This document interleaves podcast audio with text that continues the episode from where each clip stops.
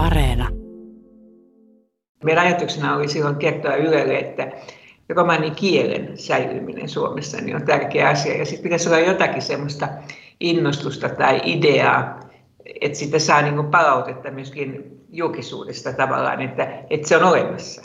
Ja, ja näin ollen niin sitten ehdotettiin tätä ja se meni yllättävän helpolla Yleisradion puolta lävitse. Kaikki kiitos vielä yhteiselle Yleisradiolle mennään jälkeenpäinkin. Ja, ja tota, sen vuoksi onnittelut tästä 25-vuotisjuhlavuodesta, niin tulee todella sydämestä. Se on myöskin ulkopuoliselle, sellaiselle, jolla ei ole siihen niin kuin kieleen suoraan niin kuin kosketusta, niin se on sellainen kiva muistutus. Ihan samalla tavalla kuin meillä on nyt myöskin tuu saamenkielisiä uutisia ja selkokielisiä uutisia ja muita, niin se kuvastaa tätä meidän maailman moninaisuutta. Tervetuloa Romano Miritsin pariin. Edellä kuulimme johdantona tämänpäiväiseen ohjelmaamme katkelman toissa viikolla ilmestyneestä Romano Miritsin juhlalähetyksen ensimmäisestä osasta. Haastattelussa presidentti Tarja Halonen muun muassa muisteli, miten ehdotus romaniaiheisesta ohjelmasta otettiin vastaan niin Ylellä kuin romaniyhteisössä. Tänään jatkamme presidentti Halosen kanssa romaniasyiden äärellä 25-vuotisjuhlalähetyksen toisessa osassa – Romano Miritsin aloittaessa Yleisradion ohjelmistossa marraskuussa 1995 Tarja Halonen toimi Suomen ulkoasian ministerinä Paavo Lipposen ensimmäisessä hallituksessa. Vuosi 1995 muistetaan ainakin Suomen jääkiekkomaajoukkueen ensimmäisestä maailmanmestaruudesta sekä Suomen liittymisestä Euroopan unioniin. Mutta minkälaista aikaa maassamme elettiin tuolloin vähemmistöjen oikeuksien kannalta? Vähemmistöjen oikeuksia oli, niin kuin ihmisoikeuksia yleensäkin, niin oli kyllä puolettu jo jonkun aikaa, parisenkymmentä vuotta ehkä, ja, ja oli tehty erilaisia uudistuksia lainsäädännössä ja pyrittiin myöskin sitten käytännössä muuttamaan. Mutta kyllä se oli niin kuin sen verran uusi asia. On hyvä muistaa, että, että Neuvostoliitto hajosi 90-luvun alussa, ja, ja siihen asti kun Neuvostoliitto oli ollut meidän naapurimme, niin niin ei suomalaiset diplomaatit ole niin kauhean paljon ihmisoikeuksista puhuneet sieltä niin kuin sopeutettu vähän naapuruspolitiikkaan. Sitten Suomi liittyy Euroopan unioniin ja mä muistan, kun mä sitten ehdotin, että Suomen ulkoministeriön tehdään tänne ihmisoikeusyksikkö, niin sitä pidettiin ei niin tarpeellisena.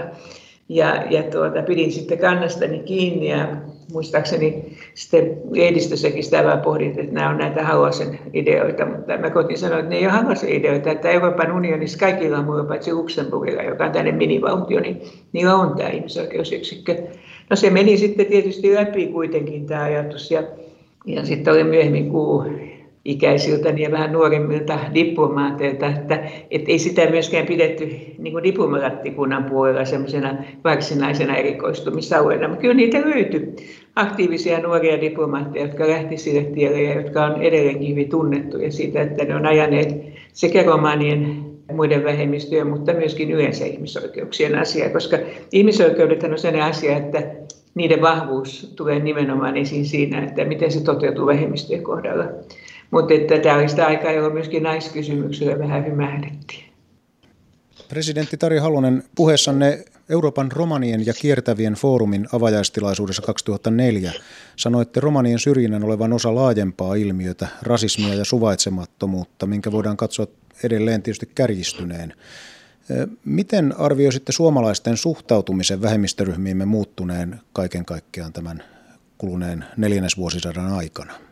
Siinä on tapahtunut hyvin paljon muutoksia juuri sen vuoksi, että maailmasta on tullut niin paljon kansainvälisempi. Sekä meille tuli ihmisiä, että sitten me ollaan netin ja uutisten ja kaiken muun välityksen niin paljon enemmän muiden kanssa, muiden maiden ihmisten kanssa tekemisissä. Niin mä sanoisin niin, että että siis erot on kärjistyneet, mutta sitten toisaalta voi sanoa niin, että ihmiset on saanut valtavasti enemmän tietoa. Ja me ollaan niin kuin yksi osa tätä globalisaation maailmaa, jossa on niin kuin toisaalta hyvin pirstalainen kuva, mutta minusta nyt viimeisen, viimeisen tuota, viiden, ehkä jo useammankin kymmenen vuoden aikana niin on käynyt niin, että ihmiset on myöskin heränneet huomaamaan, että meillä kyllä joka tapauksessa on vain yksi ainoa maapalloplaneetta, josta meidän on pidettävä huolta ja sen takia niin myös uudenlaiset ihmisryhmät ovat tajunneet, että yhteistyötä pitää saada aikaiseksi, jotta me voidaan säilyttää tämä kotiplaneettamme. Ja mä uskon, että tätä myöden voisi niin kuin kasvaa semmoinen sanotaan aika luonnollinen arkipäiväinen realismi. Nyt juuri vähän aikaa sitten USA-vaaleissa, niin, niin myöskin näytti jälleen voittavan tänne moni puolisempi, liberaalimpi kansainvälisen politiikan kanta. Ja mä luen, että, että siinäkin on hyvin näkyvissä, vaikka siinä on maahanmuuttomaasta kyse, niin näkyvissä se, että, että silloin kun tulee paljon uusia asioita, niin ne yhtä aikaa niin se niin kuin pelottaa ja ihmiset tulee sinne tunne, että ne haluaa sulkea ovet ja ikkunat ja olla sitten mukaan muka turvassa siellä omassa kolossaan. Ja näinhän ei ole, että se yhteistyö on ainoa, joka, joka antaa meille oikeita turvaa. Miten ja minkälaiseen suuntaan te toivoisitte romanipolitiikan kehittyvän tulevina vuosina Suomessa ja kansainvälisesti? No toivon, että yhä enemmän niin kanssakäymistä muiden kanssa. Siis mä tiedän, että siinä on se vaara, että kun on, on sellainen kulttuuri, joka on edelleenkin hyvin paljon niin kuin suullisen perinteen varassa, niin siinä ei tule pelkästään integraatiota, siis sopeutumista, vaan tulee assimilaatiota, eli semmoista sulautumista siihen valtakulttuuriin. Ja sehän on kaikkien vähemmistökulttuurien ongelma. Se on myöskin Suomen ja Ruotsin ongelma, noin jos haluaa, tai haaste maailmanlaajuisesti. Me ollaan niin pieniä kansoja, pieniä kieliä. Mutta jos ei pitäisi olla yhteistyössä, niin sitten se sama koskee sitten romaneja, niin, niin sitten sitä ei tule elävää. Et siinä pitää oikealla tavalla kasvattaa omaa itsetuntoa, tuoda sitä omaa kulttuuria esille. Ja, ja tässä mielessä niin mä edelleen puhun aina sen puolesta, että kun ollaan Euroopassa, tämä on meidän ainoa suuri eurooppalainen vähemmistömme, niin eh, sitten pitäisi olla niin kuin jossain romanit itse voi olla ylpeitä omasta kulttuurista ja sen erilaisuudesta eri maissa, mutta myöskin muut voi siihen tutustua ja antaa se oman arvonantonsa. Ja tässä mielessä niin sekä Etyin että Euroopan neuvoston puolella on joutunut aina silloin tällä puhumaan sen puolesta, että ei riitä, että me ollaan kiinnostuneita romaneista tai me halutaan auttaa heitä, vaan, vaan heille, heille itselleen pitää antaa mahdollisuus äh, hoitaa sitä omaa olemistaan. Ja siinä sitten taas täytyy muistaa se, että mikään vähemmistö ei voi parantaa omaa asemansa ilman enemmistötukea. Mutta se on eri asia kuin se, että me aletaan holhoamaan sitä kovin paljon. Et mä toivon, että tämän tyyppinen asia etenisi ja sen vuoksi niin mä toivoisin, että vaikka kaikki erilaiset tämmöiset omat kulttuurifoorumit ei aina nyt niin helpolla menestykään, niin että osattaisiin oikealla tavalla tukea niitä ja ymmärtää se, että että niin kuin tämmöisen asian avaajilla on aina enemmän vaikeuksia kuin niillä, jotka sitten tulee jo tutuksi tunnettua tietä tai latua myöden.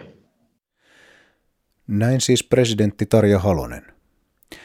Entä millä kansallisilla tai kansainvälisillä foorumeilla hänen arvionsa mukaan romanien tulisi olla aktiivisia tuodakseen omaa kulttuuriaan ja näkemyksien esille entistä kuuluvammin?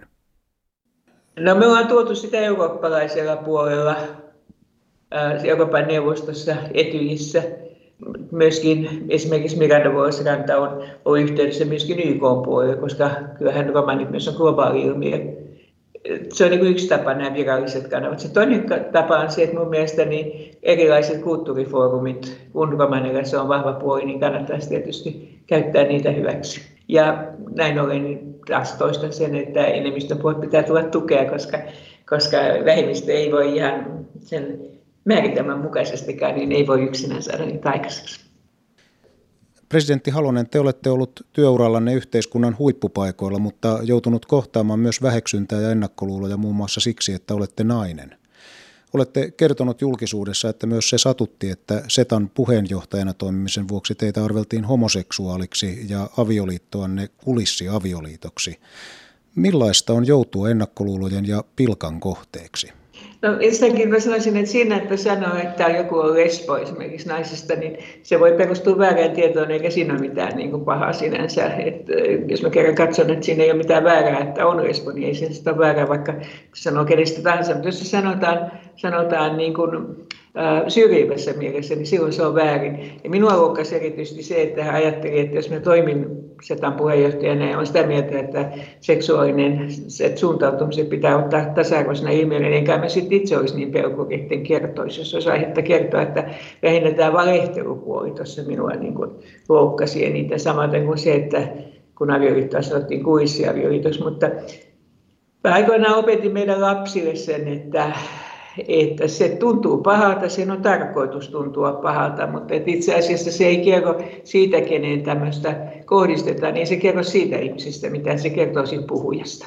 Ja samalla tavalla mä olen sitten kertonut myöskin aina näille eri kulttuurien edustajille ja joskus romaniystävillekin, että siinä lähinnä jokainen kuvaa sen oman ajatusmaailmansa eikä sitä, ketä hän omasta mielestään kuvaa.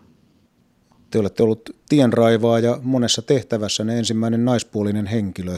Olette urallanne ollut vallan huipulla, mutta varmasti tunnistatte myös sen epävarmuuden ja pelon, varmasti myös kiukun, kun tulee toistuvasti väheksytyksi esimerkiksi sukupuolen tai oletetun seksuaali-identiteetin vuoksi.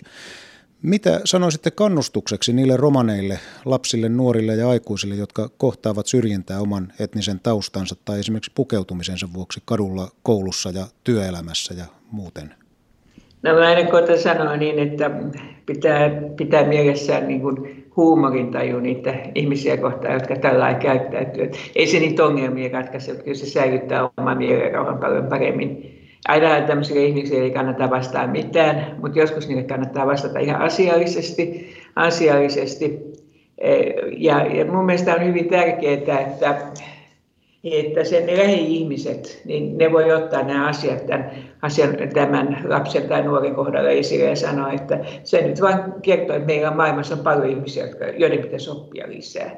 Ja, ja, ja vahvistaa sitä niin kuin terveellä tavalla tämän, tämän tota, pilkan tai vääränlaisen huomion kohteeksi joutuneen ihmisen omaa minuutta. Sitten on myöskin kysymys siitä, että, että erilaiset vähemmistöominaisuudet saattaa kertaantua. Se, että sä olet niin kuin, esimerkiksi romaani, sitten sulla saattaa olla, lisäksi sulla saattaa olla tota, se, että sä oot nainen, tai että sulla on toinen seksuaalidentiteetti, tai että sulla on, on joku fyysinen tai, tai tota, muu ominaisuus, joka sitten poikkeaa. Voi olla, että jonkun mielestä liian pitkä tai pätkä tai lihava tai laiha tai vanha tai nuori tai puheenvikainen tai mitä tahansa. Ja näitä, näitä kyllä sitten ihmiset ilkeyksissään löytää näitä erilaisia asioita. Ja, ja tässä mielessä niin koti on tietysti se paikka, jossa ensimmäinen arvostus tulee sen isän ja äidin silmissä.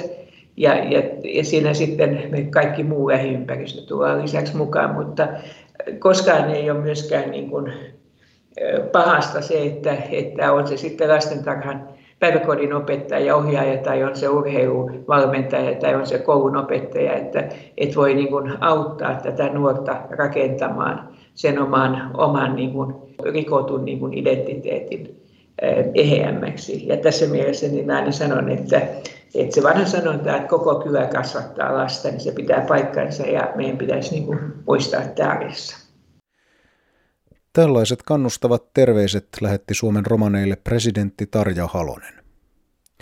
Kuunnellaan vielä lopuksi presidentin terveiset Romano Miritsin tekijöille ja kuuntelijoille – Joo, mä sanoisin, että no 25 vuotta on, on, on tietysti hyvä ikä, mutta vastahan se on alku. Että tässä mielessä niin, niin mä toivon kovasti, että 25 vuoden päästä, en tiedä onko silloin enää itse mukana, mutta täällä, täällä tallustelemassa, mutta, mutta joka tapauksessa niin pitäkää tavoitteena, että entistä parempana ja vahvempana, että nyt on niin sanotusti nuoruuden vaikeudet takanapäin ja nyt mennään sitten hyvää vauhtia eteenpäin ja ollaan kannustuksena muillekin sekä Suomessa että Euroopassa. Oikein hyvää jatkoa.